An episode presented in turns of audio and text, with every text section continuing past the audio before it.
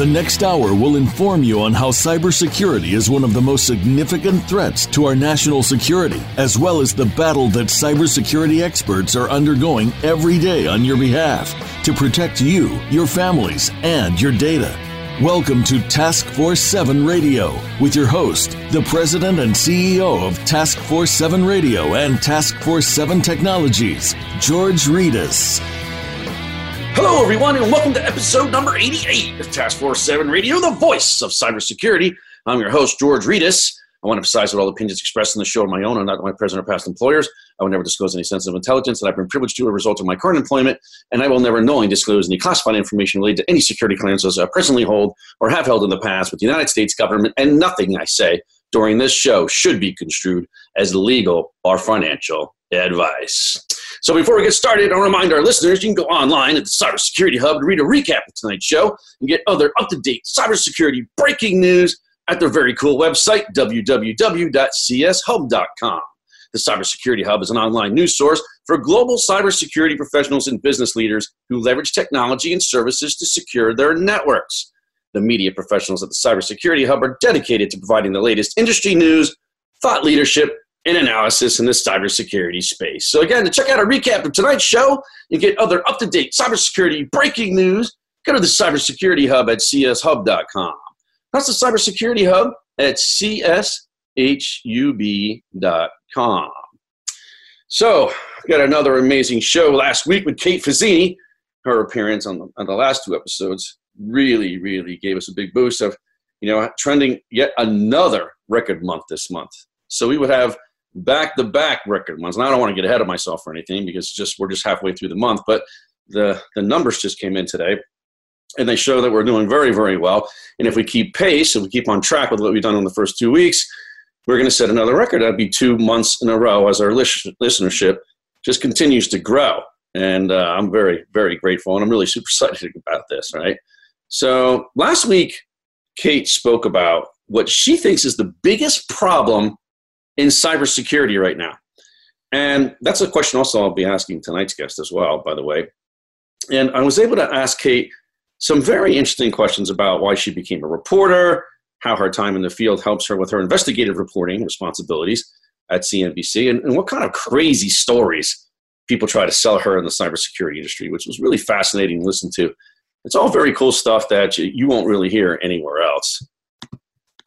And of course, we spoke about the talent crisis and how we can better educate our workforce and help prevent uh, losing people all the time, get better retention policies, how to pivot and get people to pivot into certain into cybersecurity, what we need to do to, to train our workforce better. And we also spoke about what motivated her to write her new book, Kingdom of Lies, which is uh, really a great read. And if, and if you haven't picked it up yet, I highly recommend you do. So, all great stuff last week. If you haven't heard it yet, if you haven't heard last week's episode, I highly suggest you listen to it. Uh, you can get all this and much, much more. We went over a lot of things last week, actually, the last two episodes uh, with, with Kate Fazzini. That's Kate Fazzini, CNBC cybersecurity reporter. On last week's episode, that's episode number 87 of Task Force 7 Radio. So if you're listening to us right now on Voice America, or maybe just someone just sent you the link to this episode, you might be wondering how you can listen to all the previous Task Force 7 radio episodes on playback. Well, you can just go to our new TF7 radio site at www.tf7radio.com and hit the episode tab at the top of the homepage, and you'll find all the TF7 radio episodes at your fingertips. You can also search our guest library, which is a very impressive list of some of the most prolific cybersecurity professionals in the world. And of course, we have our news section as well, where you can check out all the latest cybersecurity news and news on Task Force 7 Radio. And you can even write comments on the different news articles and topics and keep in touch with the TF7 family, which is always a lot of fun. So we're on at least 11, 11 different playback mediums right now. So we make it easy for you to find them all. Just hit the subscribe button at the top right of the homepage, and you'll see the entire selection of playback mediums and most importantly, you can subscribe to our show right from the TF7 radio website, which is really the best way to go to stay connected to the TF7 family. This way, you'll get all the TF7 radio updates right from the site. And as the site gets more robust, you'll get notified about TF7 extras and encore episodes, which I think we're going to announce one this week.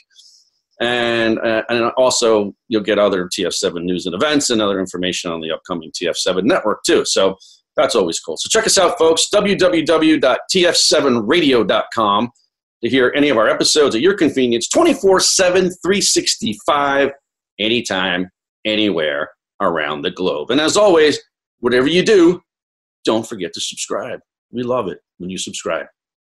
So, we got a special treat for everyone this evening. We have none other than Julian Waits coming on the show with us tonight. So, Julian's a personal friend of mine, someone that I look up to. Uh, I've known him for a long time. Uh, I look up to him as a mentor and also as a leader in the cybersecurity industry. He's had a fantastic career.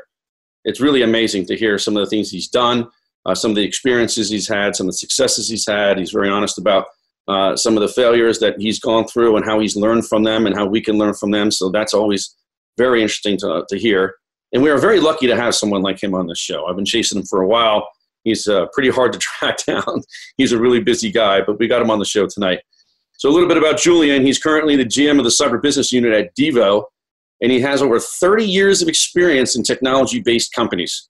He's been a software developer, a field systems engineer, He's been an M&A director. He's also been a sales uh, vice president.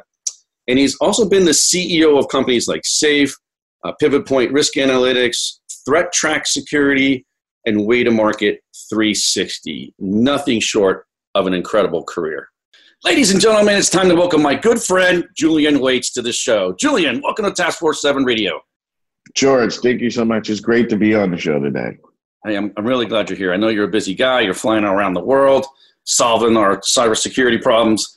But and I want to ask you right out of the gate, whenever I have someone like you that that has the experience that you have and in the diversity of the depth of knowledge in the cybersecurity space, I want to ask, what do you think is the single biggest problem in corporate cybersecurity right now that we're seeing? well, it's for me that one's pretty simple, George.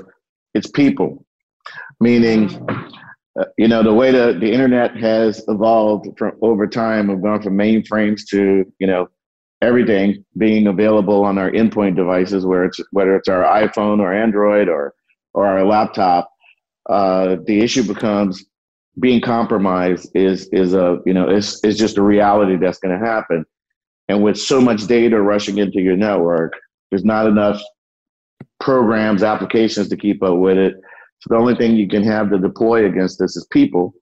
And there's just not enough people in the industry, certainly not on the side where we're fighting the attackers, you know? Right, right. I mean, do you think, you know, the, uh, the talent shortage is going to continue into the foreseeable future here? You think we're going to uh, gain some, um, gain some space here in the, in the talent gap? Well, you know, the, the way I see it, George, is, is until we as as a nation or as a populace really take this seriously, I think there will be a shortage because the shortage doesn't exist because there aren't talented people out there. Uh, the shortage exists because there's a lack of awareness. As you know, I'm also in an organization, the chairman of an organization called uh, ICMCP uh, that works with primarily with women and people of color to give them awareness and training and educate them to come into uh, cybersecurity and most times, most people just they they either think it's too difficult. I need to know how to need to learn programming languages, and they don't understand that so much of it just begins with visualization and being able to look at things on a screen and know when something's normal and not normal. It's amazing to me, actually. So I was just talking to Kate Fazzini last week about this. She's a CNBC cybersecurity reporter, and I came up. That this topic came up about women in cybersecurity, and we said uh, I think you know several months ago, the, the quote that came out was about 11% of the industry in cybersecurity was made up of women. And recently, I saw statistics come out, and I, I should be able to quote the source from this. And again, I forget because I um, I think it was IC squared, but it, okay, keep going. Okay, maybe that's it. That now it says that there's 23 percent women in, in cybersecurity. Do you do you believe that we were able to double the amount of women in the cybersecurity space globally? No. So so I think that I think the eleven percent number is more correct because uh, uh, our organization was involved with doing that study, and uh, and no, and, and of course what happens is is they conflate it. If you look at the number of women in IT as a whole, it probably is in the uh, the low twenties. You know, right, right. But if you if you single out uh, information security, cybersecurity, I mean, you, you, I mean, you're a practitioner. You've been in this industry for a yeah. long time.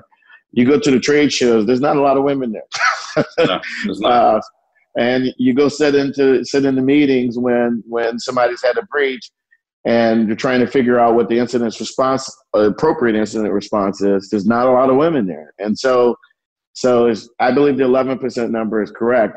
And again, it's the, it's the same stigma where you know it's like when my daughter was young uh, you know, she had one teacher that would tell her that, you know, girls aren't supposed to be good at math. You know, they're supposed to be able to do other things, more domestic oriented things or or other careers like accounting or something. And she'd come home and I'd go, don't listen to that silliness. And uh, and cybersecurity is again one of those disciplines where there's like this cloud over it where everybody thinks it's so difficult and so complicated. I could never do that. Yet I've seen in our organization people who were English majors in college who are now CISOs in major organizations and, and are thriving and educating others to follow them. So until we change our attitude, it's not the problem's not going to get you know any better. Let's switch gears here for a second. You work in the in the operation space in the cybersecurity operation space, and I'm always talking about agility and speed on this show as two of the key factors of success that you need to defend your organization let's talk about speed. How important is speed in a security operation in your mind? This is your business. This is what you do. It's it's critical. It's you know, it's not how important is it. You know the stats. It takes seconds to be compromised, and it can take months, a year, or more to to find out uh, how material that compromise is to your business. And so you've got to be able to move in seconds. Um, so many disciplines in cybersecurity have been created around this but it's about visualization and speed. Without speed, you're lost because the, the longer that something exists in your network undetected, the more material it becomes.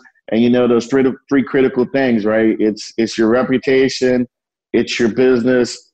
Uh, from an interruption perspective, it's everything. Speed is everything in the hunt. So let's talk about insider threat operations a little bit. I think the insider threat is probably one of the top material risk of any firm out there, um, probably across the industry. It's probably commonplace, I think, when you look at the top 10 material risk, maybe at least in the top five, if not in the top three, with uh, probably third party risk and probably uh, patching uh, operations and things like that. Um, yep. What, where does that belong in the whole operations space? So there's a debate going on right now should it be its own standalone team or should it be integrated into the SOC? And you know how politics play into it uh, in these well, organizations, right? I do. I, it's it's actually silly to me. Uh, you know, it's it's like when people come to me and go, "Hey, Julian, we're working on corporate strategy. Who should own that?" It's a team exercise, is what the response is. Insider threat should be a team exercise because you know what's the nature of the insider threat? Uh, most employees come to work every day wanting to do the right thing, support their businesses, uh, and, and, and help the company grow and, and, and take care of themselves in the process. And, you know, sometimes insider threat is not even the employee realizing that they created a threat. They made a mistake. They clicked something that they shouldn't have. And all of a sudden, now their identity has been hijacked by a set of attackers. And so if, it, if you don't have the SOC and other components of the organizations even HR for that matter, right? Participating in the process, you lose and the and the bad guys win. So I think it absolutely has to be a component of a security operations center. Silly to think of it if if the if your security operations center is your centralized area for where all of your events are coming in, uh, not having insider threat as a component of the things that the SOC is monitoring and attempting to go after is is crazy. At the same time, other organizations like human resources and others have to participate in that process because uh, insider threat, like I said, it becomes very it becomes very complicated because when is it no longer insider threat and an outside attacker that's that's hijacked an identity uh, in the enterprise? Right. I think this becomes a very uh, it can become a very convoluted conversation um, if you start to think about the fact that who the people that are doing the analytics and, and analyzing the alerts and triaging the alerts around an insider threat are actually dealing with employee issues.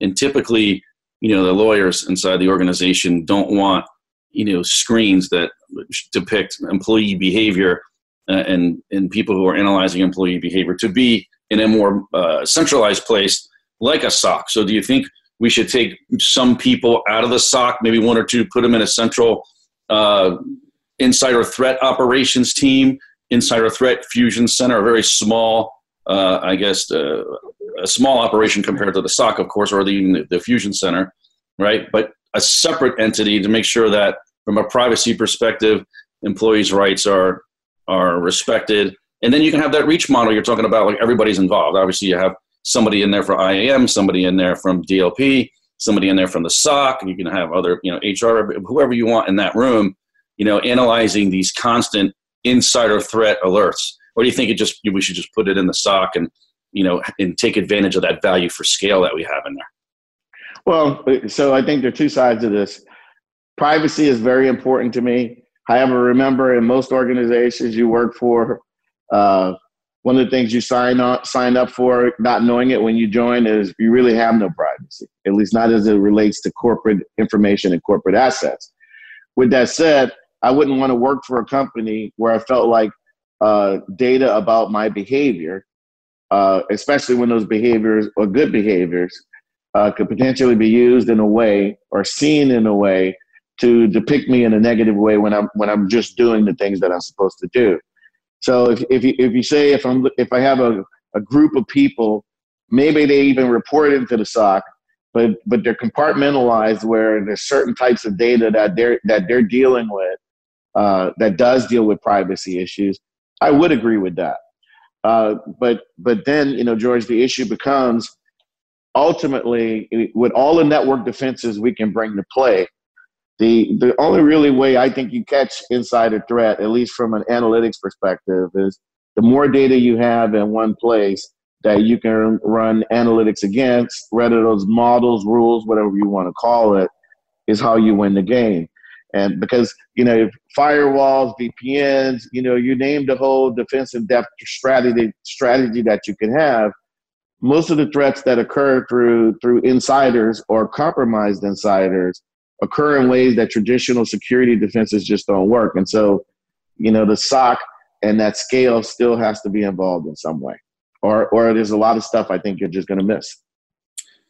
So, data, data, everywhere you look, there's data, right? It's just more and more of it. And people don't even know what kind of data they even have access to a lot of times when they're dealing with their internal business intelligence. So, is more data always better when it comes to predictive analytics? Um, no. and, and, and, and being with a company that makes money off of more data, I have to say the answer to is no.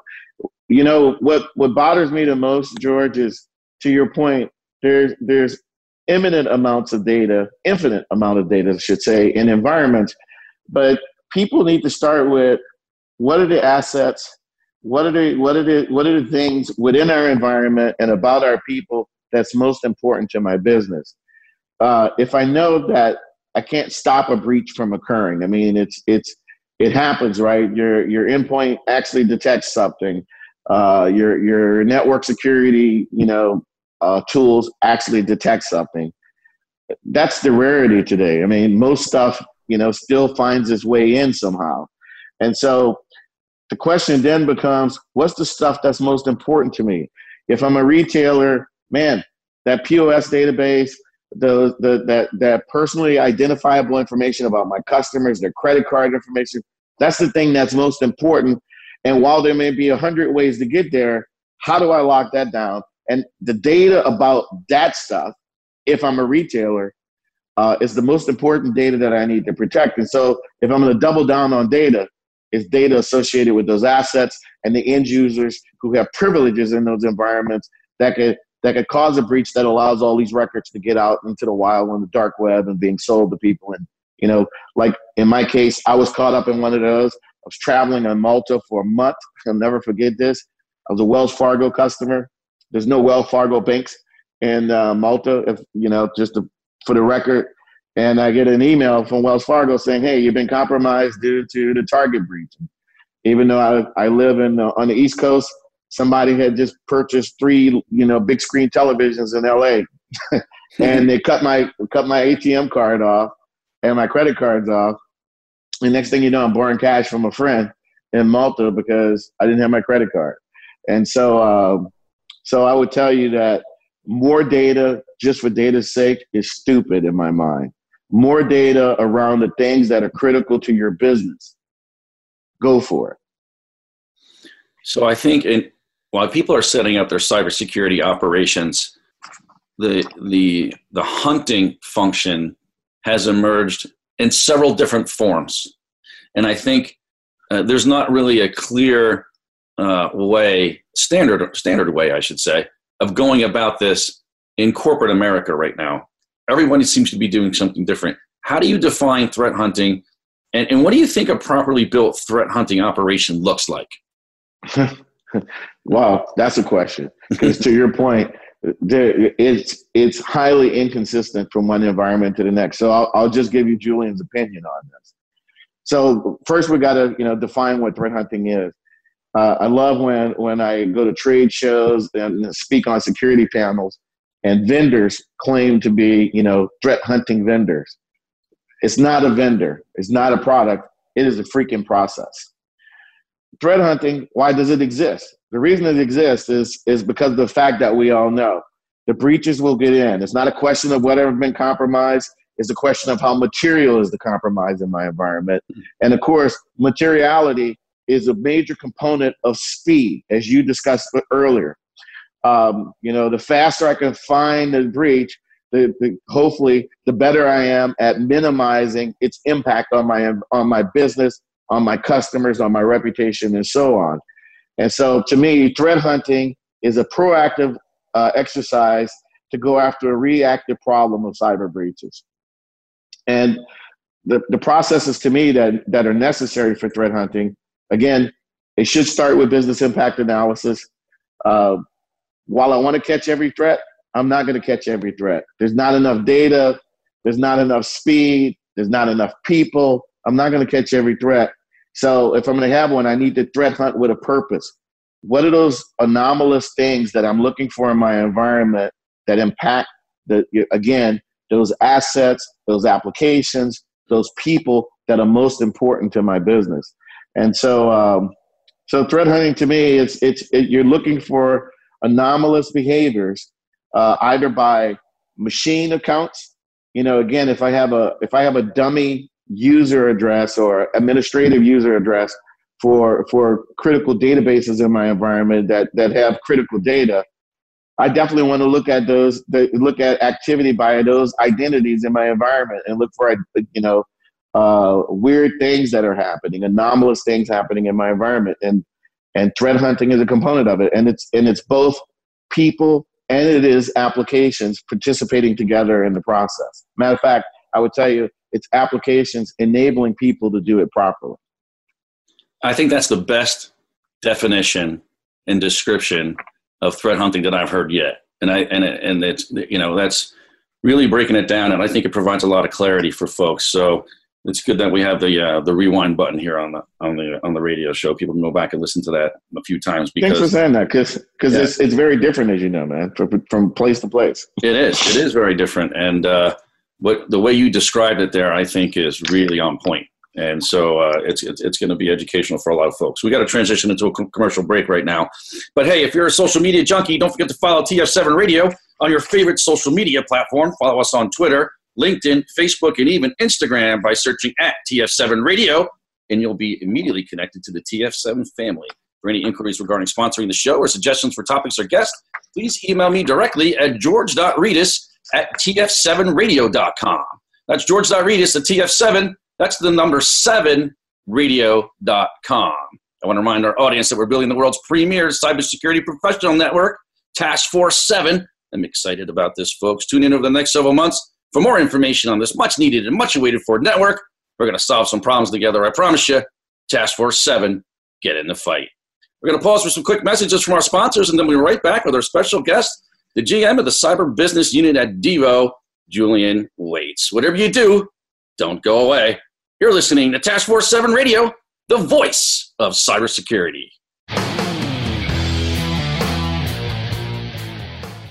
Become our friend on Facebook. Post your thoughts about our shows and network on our timeline. Visit facebook.com forward slash voice America.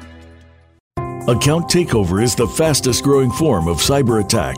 Criminals exploit compromised accounts for financial gain, often causing irreparable and long term damage to finances and reputation. Many companies think they're protected.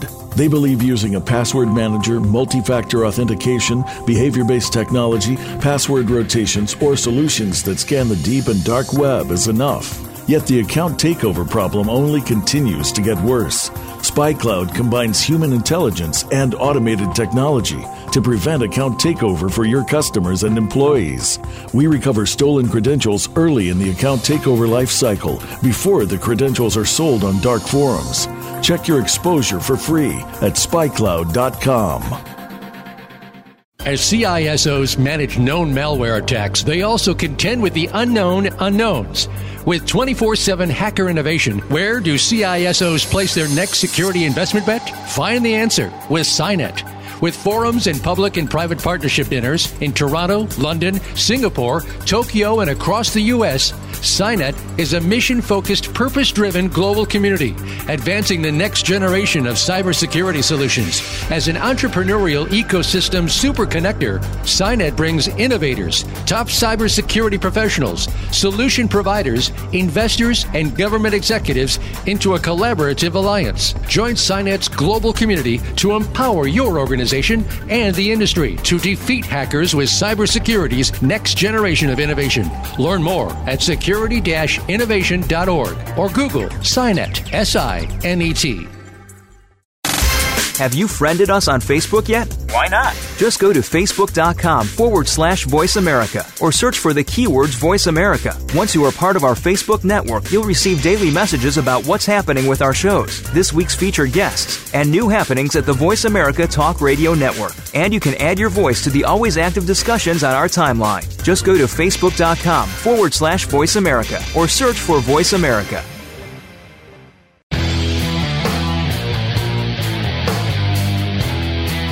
You're listening to Task Force 7 Radio with George Rettas. If you'd like to find out more about our program, please visit the website at taskforce7radio.com. Again, that's Task Force 7 with the number 7 radio.com.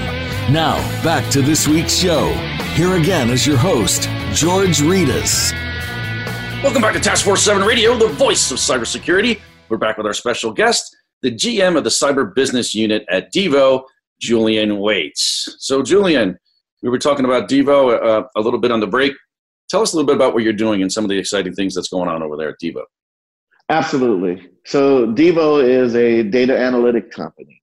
We, we focus both on, you know, the IT side of the equation, and of course, my emphasis is IT security, cyber security. We, we, you know, Devo is focused on helping many of the largest corporations in the world tackle this problem of visualization around what's going on in their environments. Uh, not again, not just from an IT perspective and IT operations, but definitely from a security operations.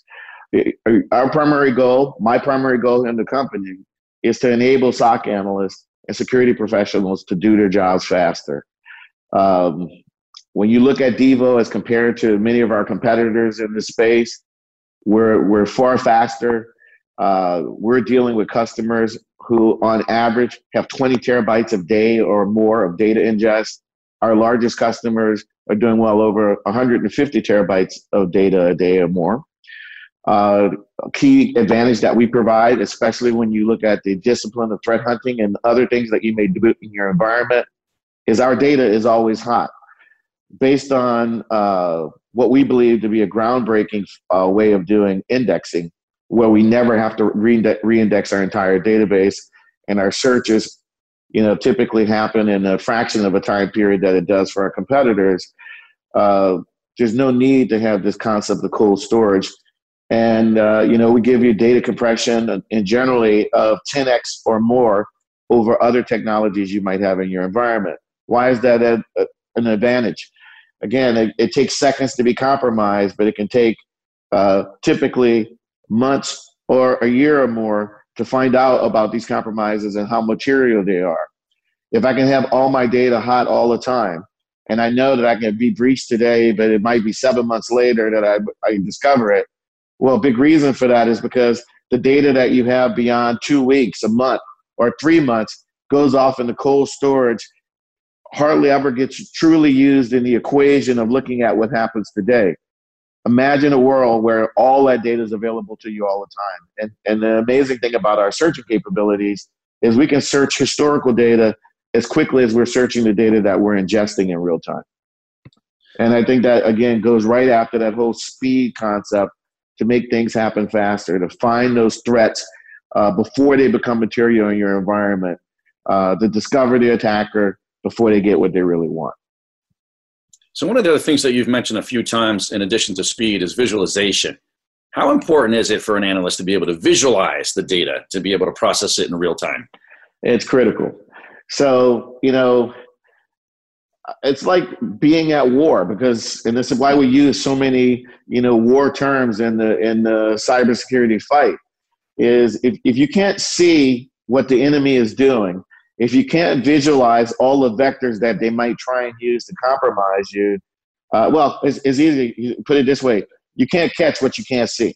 Bottom line, can't it just it just can't be done. And so, being able to visualize large amounts of data in a way that you can consume it such that it, it, it, it's working towards your advantage and not overwhelming you is what's important because visualization in and of itself isn't good enough if the visualization isn't, isn't delivered to you, meaning a SOC analyst, in a way that allows you to consume it and make decisions quickly about what needs to happen in an environment because it comes down to more than just reading it, right? Or hearing it or listening to it or reading it. It's actually visualizing what's happening. And to be able to do that is not too easy to do. It's not easy to do. No, no it's not. And, and I think it, it, it does help. I think it does help in terms of being able to process the information quicker and retain it too, right? Retention's a big thing with visualization, I would imagine. It is. It absolutely is. Again, especially when when you're dealing with cyber threats, you know, it, there's there's many things that you can do from an IT perspective where historical data isn't as important. Uh, obviously, running your business, it would be, especially if you're you're like an online business and you're trying to find trends in your business.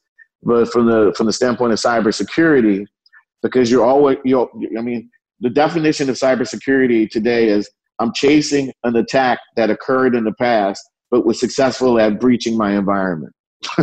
right. That's that's the definition. And so, by that definition, historical data is critical. And being able to search that data, well, visualize the data and search the data from an analytical perspective is, you know, without that, you're, you're, it's like going into a fight with one hand tied behind your back. How about prioritization? I mean, you know, I've had this conversation with a couple friends uh, this week at, at a dinner event. How important is for a company to be able to combine their logic that comes with the tool with the suggested logic uh, that their analytical platform contains. I guess so. I guess I guess I, I want to say that a different way. I want to say the logic that the, the company has. Everybody has a different, even within the different departments, even within the different teams in information security. Everybody has a different sort of prioritization scale. They use different terminology.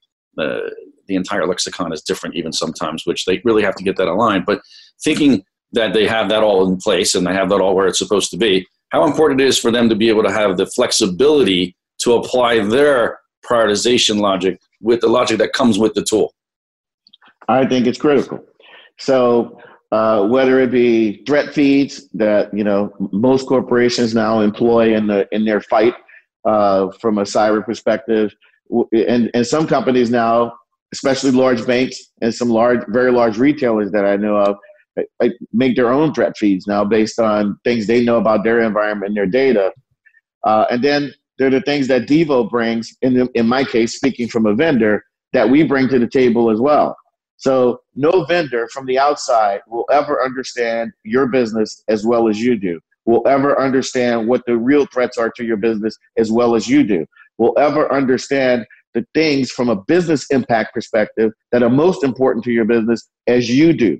So it's absolutely critical that you find a way to prioritize the data that Devo or anybody else provides to you with the data that you know is most important from an environmental perspective from your business to let you go after the things that matter the most.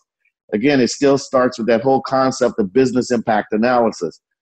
Just having more data, just knowing about more threats is useless if you don't understand what those threats are in a prioritized manner against the things about your business that matter the most. So we're talking about speed, we're talking about visualization, we're talking about prioritization here. With all these attacks coming in, is it really feasible to achieve real-time identification, mitigation of these cybersecurity threats? Is that really a viable option here? For the ones that are the most simplest to find, yes. That's the that's the issue, George. So people ask me all the time, you know, they're like, I mean, as you saw what just happened with CrowdStrike this week, mm-hmm. uh, and and other vendors in the space, they're like, man, does these companies are worth so much money? Do they really work? Does it really help? Well, why do people buy technologies like CrowdStrikes?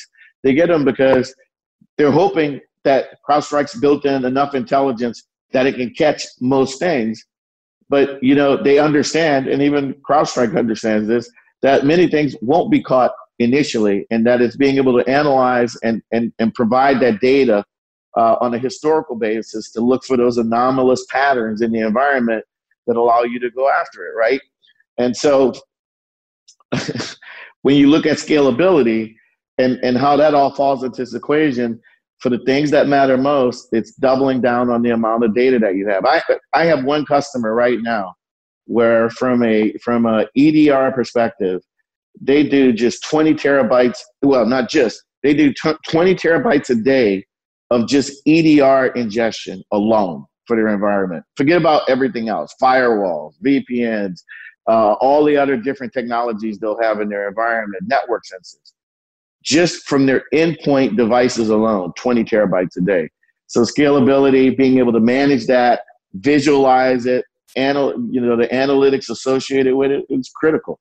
And you got to have systems that can grow with the amount of data that you ingest alone. Because if you're really looking for a threat, at the end of the day, it all starts and begins with the activity of identities, users or machine identities from an endpoint perspective. It all starts and finishes there. Scalability is, is really key. I, you know, in my experience, I work with some of the largest financial uh, organizations in the world, and um, when I in these institutions with such a vast amount of, of data and it's just a huge uh, footprint, when vendors come in and they talk to us and they say, "Yeah, we can scale, we can scale. Yep, work fine in your environment," and the reality is, it's not even close. I mean, right. scalability can, you know, seems to be one of the biggest issues when implementing these security products. Would you Would you agree with that? I absolutely agree with it. I, I, matter of fact, I a thousand percent agree with it. I, mm-hmm. I'll walk into meetings, and, and God knows I don't have your experience, George. I mean, uh, you have had an amazing career, which is what makes Task Force Seven such a great show because you're a practitioner that's doing this. Thank you. Thank uh, you. But but I walk into these meetings where there'll be a group of us vendors, right? And you know, Devo's there from the data analytics perspective, and, and and by the way, and maybe in conjunction with other analytics products that are more specialized than we are, where we may be the central logging tool. We and you know, I like to refer to us from time to time as the intelligent data lake uh, and then you create some alerts on top of us, and then we pop those alerts into other tools that are, have more specialized, maybe maybe completely focused on insider threat or completely focused on on other disciplines within cybersecurity. And the question always comes up to, you know, how many events can you guys deal with? How many data sources can you ingest from? And I've just seen vendors absolutely lie about what they can do to try and get business from someone, and I'll never do it because uh, there's a there's always a theoretical limit to what you can what to what can be done and whenever we're pushing those limits i always have to ask the question are you sure that capturing this amount of data is really allowing you to to achieve your objectives with the problems you're trying to achieve? Because it's not just scalability of the platforms and the technologies. It also needs to be scalability and agility in the actual cyber program that the customer is employed. And and and just throwing a bunch of tools and throwing more data at it never is going to solve the problem if the data and the tools are focused on the things that don't matter as much to your environment as stuff that would be material to your business. That doesn't exclude the fact that you should capture information from from from sources and areas in your network that aren't material because you know something might get breached somewhere where where where it's an innocuous part of your network it's not something that's important but then through lateral movement over a period of months all of a sudden the attacker is at the administrative identity of the big database that has all the big information that they're trying to steal and can put you out of business or at least hurt you for a while so i'm not saying don't get that data but that data doesn't matter until it approaches the thing that they're going for, and you're probably not going to find it until then anyway.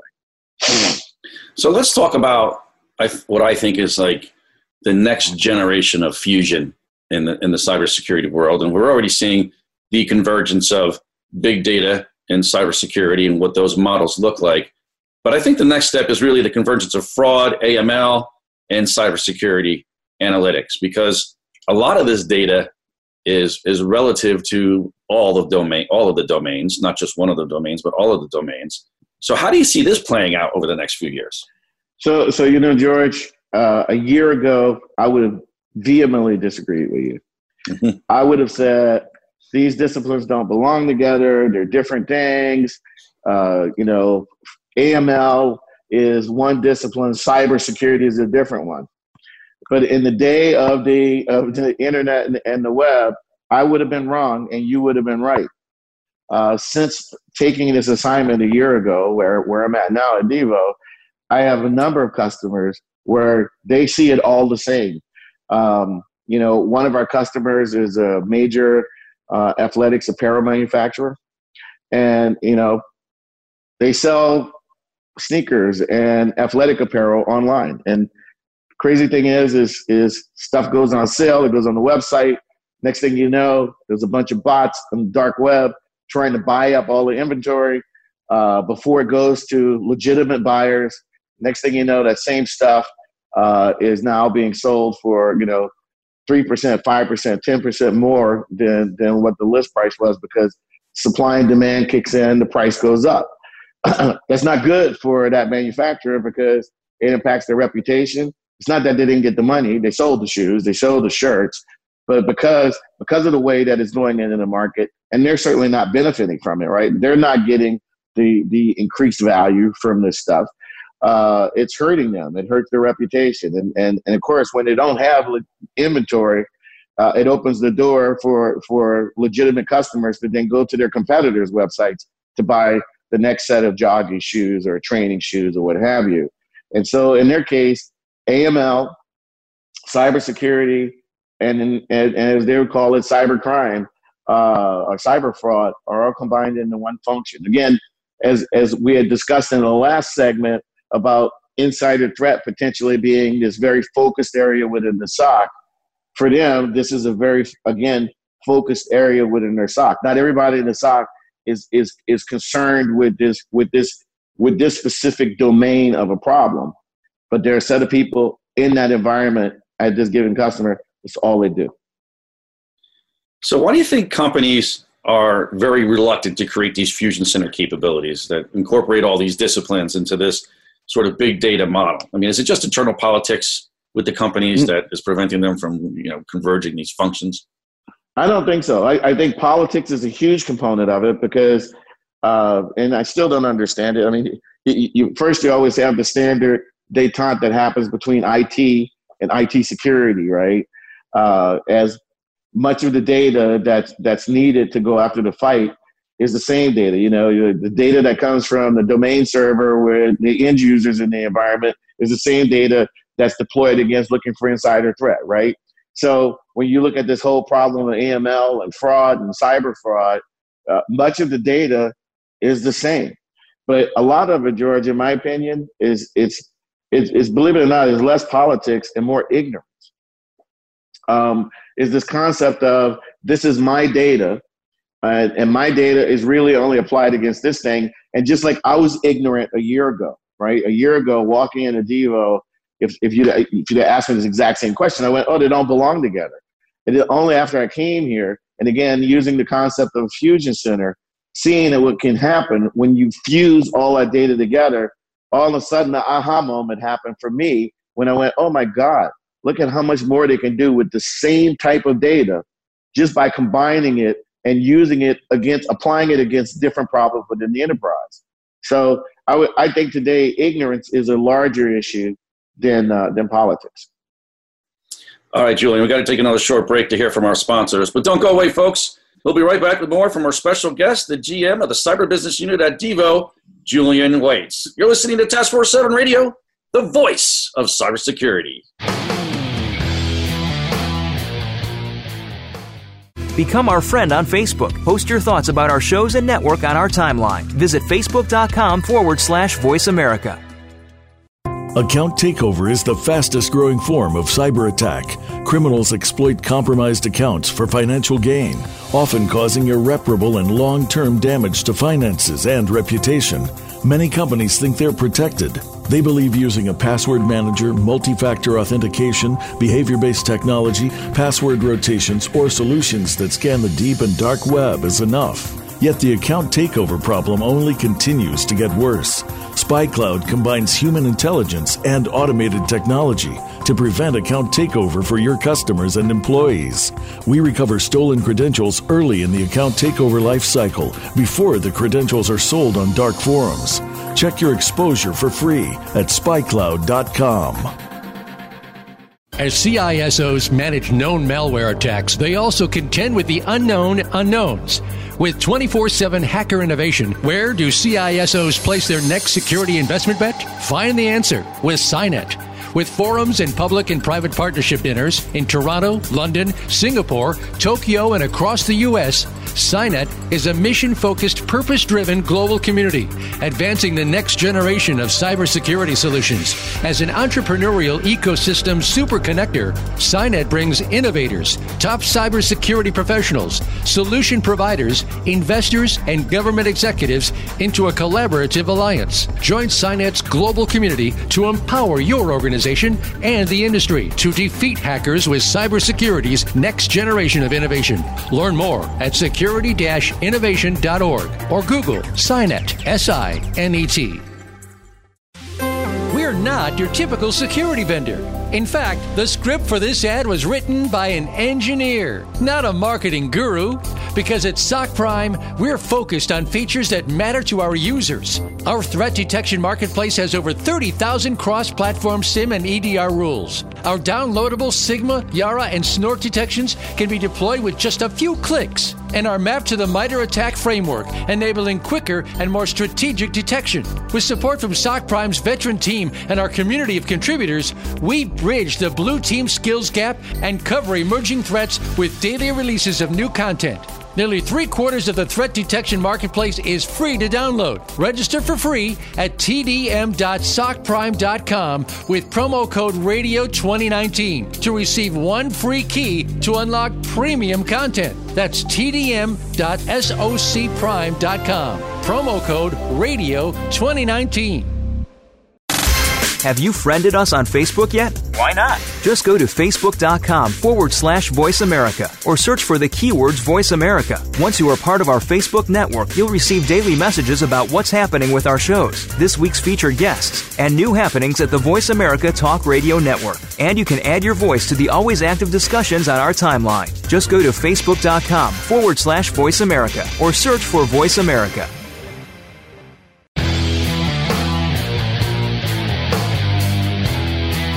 You're listening to Task Force 7 Radio with George Rettas. If you'd like to find out more about our program, please visit the website at taskforce7radio.com. Again, that's Task Force 7 with the number 7 radio.com. Now, back to this week's show. Here again is your host, George Rettas. Welcome back to Task Force 7 Radio, the voice of cybersecurity. We're back with our special guest, the GM of the Cyber Business Unit at Devo, Julian Waits. So, Julian, are the cybersecurity solutions we have at our disposal today actually keeping up with the sophistication of the attacks that we're seeing? Are we on par right now, or are we, are we losing this battle?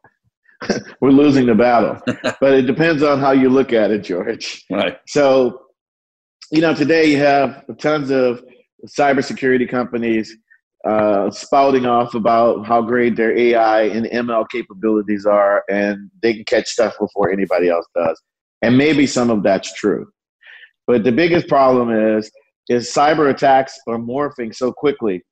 As you know, I formerly was the CEO of a, an, an antivirus company in the past, where we had hundreds of threat researchers all day long looking through malware and other types of attacks like phishing attacks that may, may occur and you know there was never enough people to keep up with how these things were morphing and changing because it might be one type of family of malware whether it was a crypto type or or or you know change out your file type whatever type of malware it was the the attackers the bad guys you know would would change two or three things about the behavior of that thing and all of a sudden they became a new threat that we couldn't detect anymore.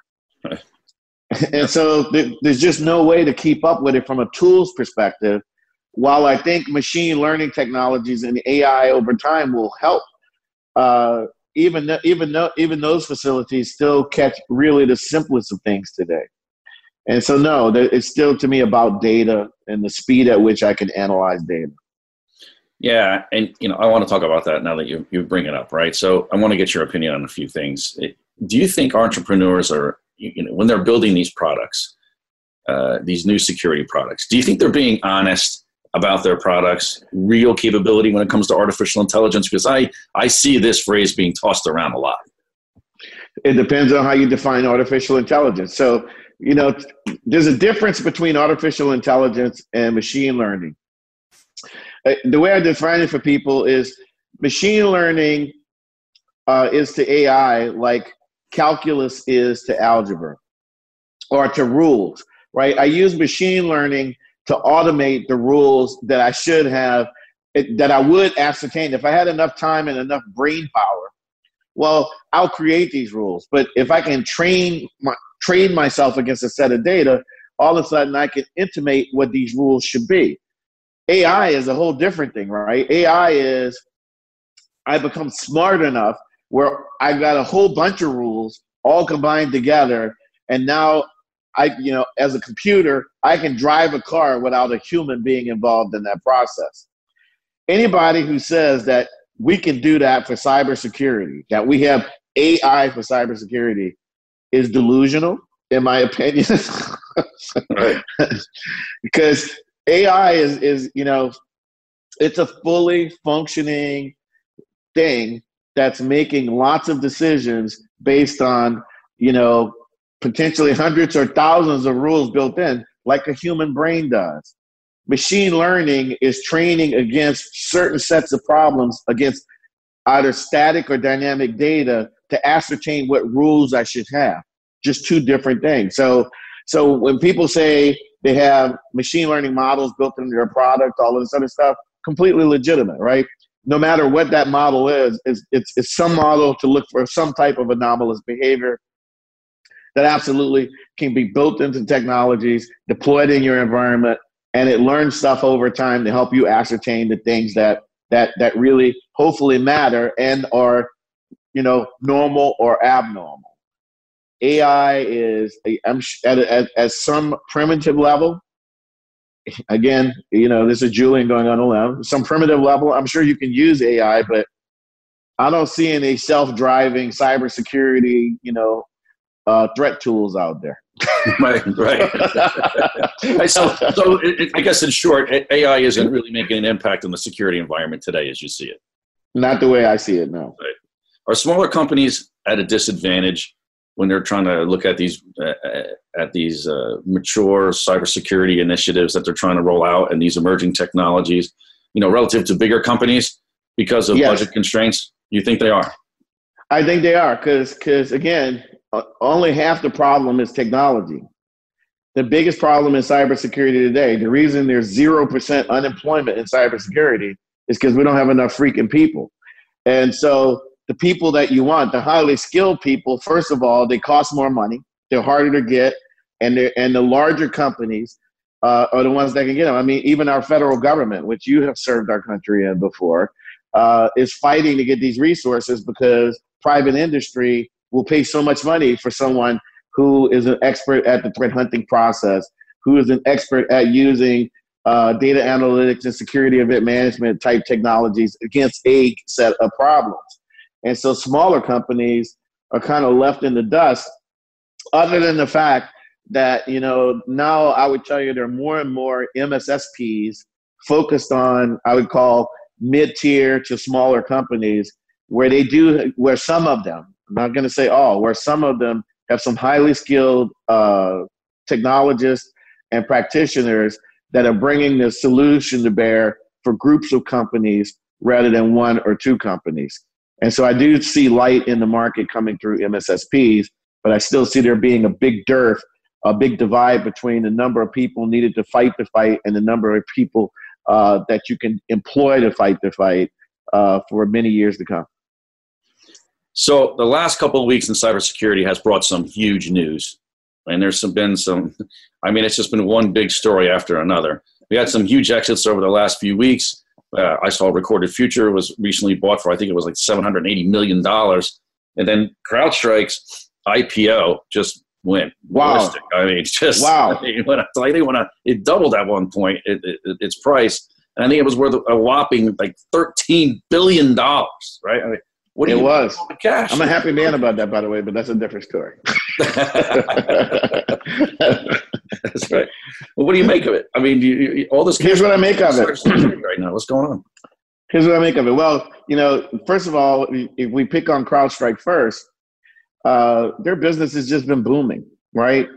Um, again, you know, Julian's opinion about why that's occurring is one, their threat intelligence the amount of data that they're they're they're correlating in their environment to build in proactive, you know, uh, you know, threat detection is increased greatly. But the other deal is is is like I told you, I have one customer today where only one only one component of their data ingest is 20 terabytes of CrowdStrike data a day from endpoint devices in their environment. And it's because in their view, CrowdStrike provides the best clarity of information from their endpoints that they use then for visualization and their own threat detection in their SOC. In, in, this, in this case, with Devo as one of the tools uh, that provides the centralized uh, analytics platform for them. But it's, it's driven by the fact that people need more data. And the, the best source of data, to me, you know, the threat begins and ends as with an identity's usage and behavior on a given endpoint. Period. Everything else in between kind of doesn't matter. it right. does, but it, you know, it, you're not going to catch it until you can see who's doing it and where they're doing it from. So, with, with, all this being said, do you think the market's oversaturated? I mean, still, I mean, because everyone's talking about, you know, a bubble, and if, if we're in a bubble, if the market, how long is this going to continue to go on? How long could it go on? What are your thoughts about the whole thing? Uh, my my my my opinion is it's it's bubbles a strong word. It's cycles. I mean, remember before the big rush was when FireEye first became a thing. You know, DeWalt turned FireEye into a juggernaut and and and they had a great product in the market. And then finally, like any business that has ups and downs, it's just like life. FireEye misses his numbers one quarter, and what happened? There was a correction in the market, right? Not just for FireEye, but for every security vendor per se. Um, I think this is where we're at. I think people are anticipating a recession coming uh, soon, and there's still lots of money in the market. You know, when you talk about like recorded future, for instance, uh, you know, Devo's uh, largest investor uh, is is Insight Partners, based there in, in New York City. It was Insight Partners that acquired Recorded Future for seven hundred and eighty million dollars, and it's because there's there's a lot of money out there from an investment perspective, looking for what are going to be the best bets to to increase my leverage over time, to give me the best return over time. Uh, cybersecurity, this problem uh, it's just like you know when Amazon first took off, you know, and they wanted to be the, the world's largest uh, bookstore, and then it became the world's largest, you know, whatever you want store. Cybersecurity is one of those things that has that same expected value of growth. This problem's never going to go away. The more we want to do business quickly on the internet, the more we need to communicate with each other instantaneously. The more we need to do anything that we do, and we want to do it quickly with somebody who may be on the opposite side of the world increases the attack surface for cybersecurity and thus increases the value of companies that are coming in this market to solve the problem. That's so my you, opinion. So, so, in the foreseeable future, right now, at least in what, what we how far we can see out, which uh, things change so fast in cybersecurity, it's really not that far. But do you think the money is going to continue to, to, to pour in? The spending is going to continue to go up 34% a year across the board? I think it will. I think I think I think you're going to see two things, George. I think first of all, there's still too many vendors. There's there's so many like you know even if you look at the space I'm in, data analytics. Uh, while while you know Devo has crossed a couple of those major hurdles, you know we're we're you know greater than 20 million a year in revenue. There's a lot of companies that aren't anywhere near that that have great technologies, and you might see companies the size of Devo acquiring those companies. You're certainly going to see the larger guys. Like you know when you when you when you see where CrowdStrike has reached in the market and others, a lot of what they start doing is they become acquisitive. And so you're going to see some of the smaller guys with better technologies, but maybe not great businesses being acquired. Uh, you're going to see the large system players reacting to, because think about it, you also now have uh, Google, uh, really not Google, but an alphabet company uh, coming into the cybersecurity space. Microsoft is trying to get a larger footprint in the cybersecurity space. There are going to be other vendors the size of those guys that don't want to be boxed out of the space. They see value here. They're going to become acquisitive. So, and then again, companies are going to want to do more on the internet. They're going to need more data. This is it, it, the cycle is will the value of these companies fluctuate over time depending on what's happening in the greater market? Absolutely. But if you look at cybersecurity over the last seven years, if you have made some major bets and put some money into the market, you wouldn't be down. You'd be way up on average. Certainly more than uh, S&P averages. You would be. Julian, I really appreciate you coming on the show. I really, I know you're really busy. We've been trying to do this for a while. Um, it took a lot of effort to uh, to get this in, and I hope to have you back often and get you on. on we're putting these panels together. And, I would love to do it. Oh, that'd be great. That'd be great because we're putting these panels together, and and I want them to be uh, a regular piece of the show, probably on the third segment of every show, in these expert panels in certain disciplines in cybersecurity, and you know, it'd be great to have you on one of those too. Anything I can do, because again, what you're doing is a great service to our industry. It's a great service to security practitioners and also to people who are thinking about coming into uh, this space to participate in the fight. This is, I love Task Force 7. Thanks for what you're doing and providing to us.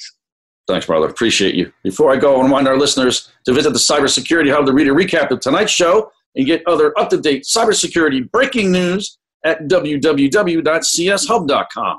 That's the Cybersecurity Hub at cshub.com. Thanks for tuning in. You're listening to Task Force 7 Radio, the voice of cybersecurity. Stay frosty out there.